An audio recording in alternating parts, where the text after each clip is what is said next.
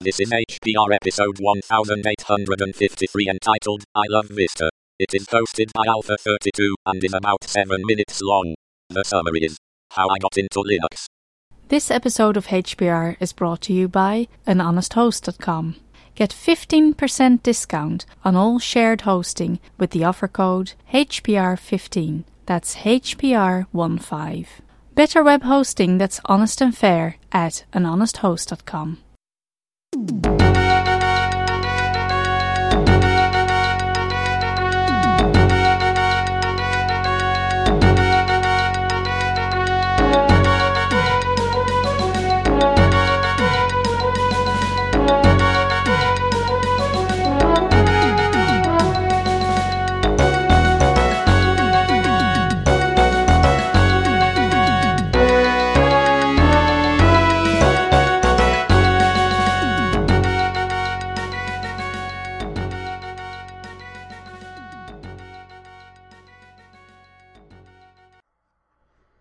Good evening, Hacker Public Radio.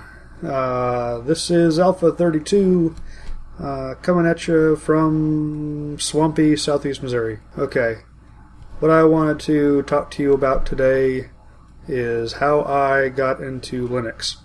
Mom, it's it's not a terribly interesting story, but you know the, those kind of things seem to be popular on on the Hacker, Hacker Public Radio feed.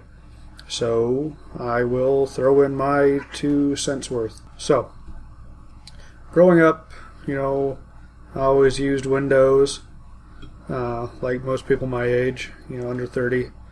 Uh, we grew up in the age of Microsoft is the only path. I didn't know any better until, you know, my early 20s. My f- first computer, well, the, the first computer that was mine and mine alone, you know, uh, was a, uh, a Compaq laptop.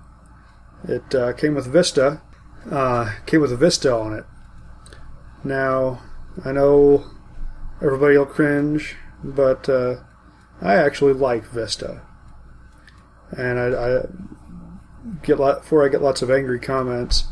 Uh, I'll tell you why I like Vista. I like Vista because it got me into Linux. So, I had my laptop, it worked fine, you know, for a while. Uh, and then inevitably it started crapping out. Not the hardware, mind you, the, the, the software. Uh, thanks again to Microsoft and Vista. So I was I was going to school in Germany at the time, and I was about to I was seriously about to just throw this piece of junk out the window. I mean, it was, it was a 17 inch wide paving stone, essentially, to me. I told a buddy about that, and he said, "No, no, no, no, hold on, don't don't do that just yet." And he worked some sort of what looked looked to me like crazy computer kung fu, and installed Ubuntu on it. Uh, this was back in the good old days of Ubuntu. Uh, it was 904, uh, back in the the GNOME, GNOME 2 days. That's always difficult for me to say GNOME, GNOME. Uh, anyways, yeah, he put Ubuntu on there, and I was pretty stoked. At first, I was like, "What the heck is this stuff?" But I mean, it worked, and it worked way better than what I had. So I went on with that for you know, about a year until the hardware actually started crapping out on that laptop. And well, I really didn't know anything at that time about you know, free open source kind of stuff, and I guess I just didn't really care about it. Uh, you know, I'd never uh, gotten into it. So I got, uh, I went to the dark side, got a Mac.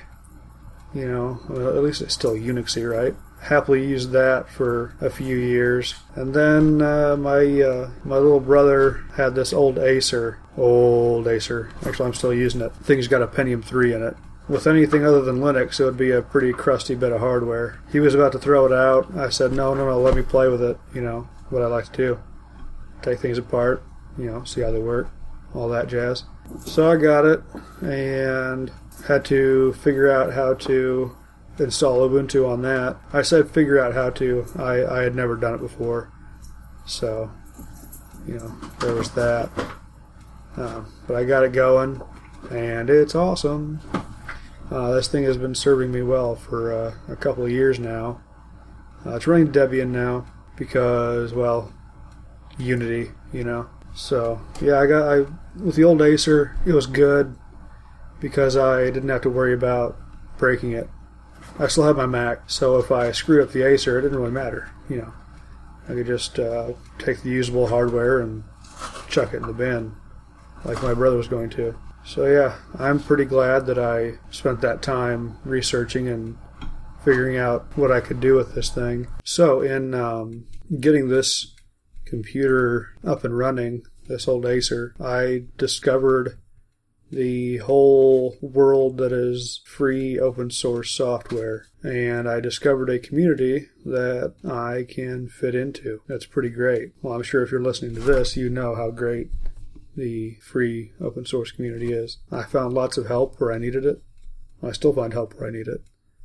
And um, lots of great podcasts and people on the forums and whatnot. You know, folks to share, laugh, or answer whatever sort of technical mayhem I may have you know got myself into. So that's basically my story of Linux. Currently, I'm running Debian on all my machines. Got an old Pentium 4 Dell here. Got an old ThinkPad. So as you can tell, I mean, I'm sure you're sensing a trend here. I'm big on older hardware. I say I'm big on it because, well, it, it's cheap, and that's good for me. so yeah, I mean, if you've got any sort of hardware, I mean, pretty well, just like anything. That's what's great about Linux and and uh, open source stuff is you can always find something to make it work. There's always a, a as big and fancy and graphically awesome uh, blend of Linux as you want, or there you can find something totally tiny and stripped down and bare bones, you know, to, to run on some truly ancient stuff, you know. I mean, I'm sure you could like find a distribution of Linux that will run on like a steam powered computer, you know. I don't know. I'm just making that up, but seriously, it's it's it's pretty wild the the whole range of stuff that there is out there. Uh, anyways, if you guys want to hit me up, um, yeah, just shoot me an email, leave a comment. I'm on Google Plus, so ba- that's basically it. And as other guys say, don't forget to support free and open source software. All right, have a good day.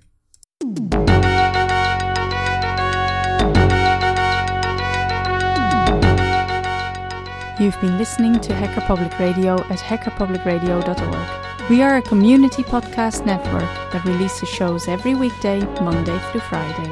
Today's show, like all our shows, was contributed by an HPR listener like yourself. If you ever thought of recording a podcast, then click on our contribute link to find out how easy it really is.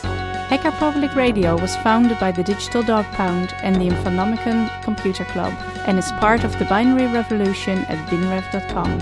If you have comments on today's show, please email the host directly, leave a comment on the website, or record a follow up episode yourself.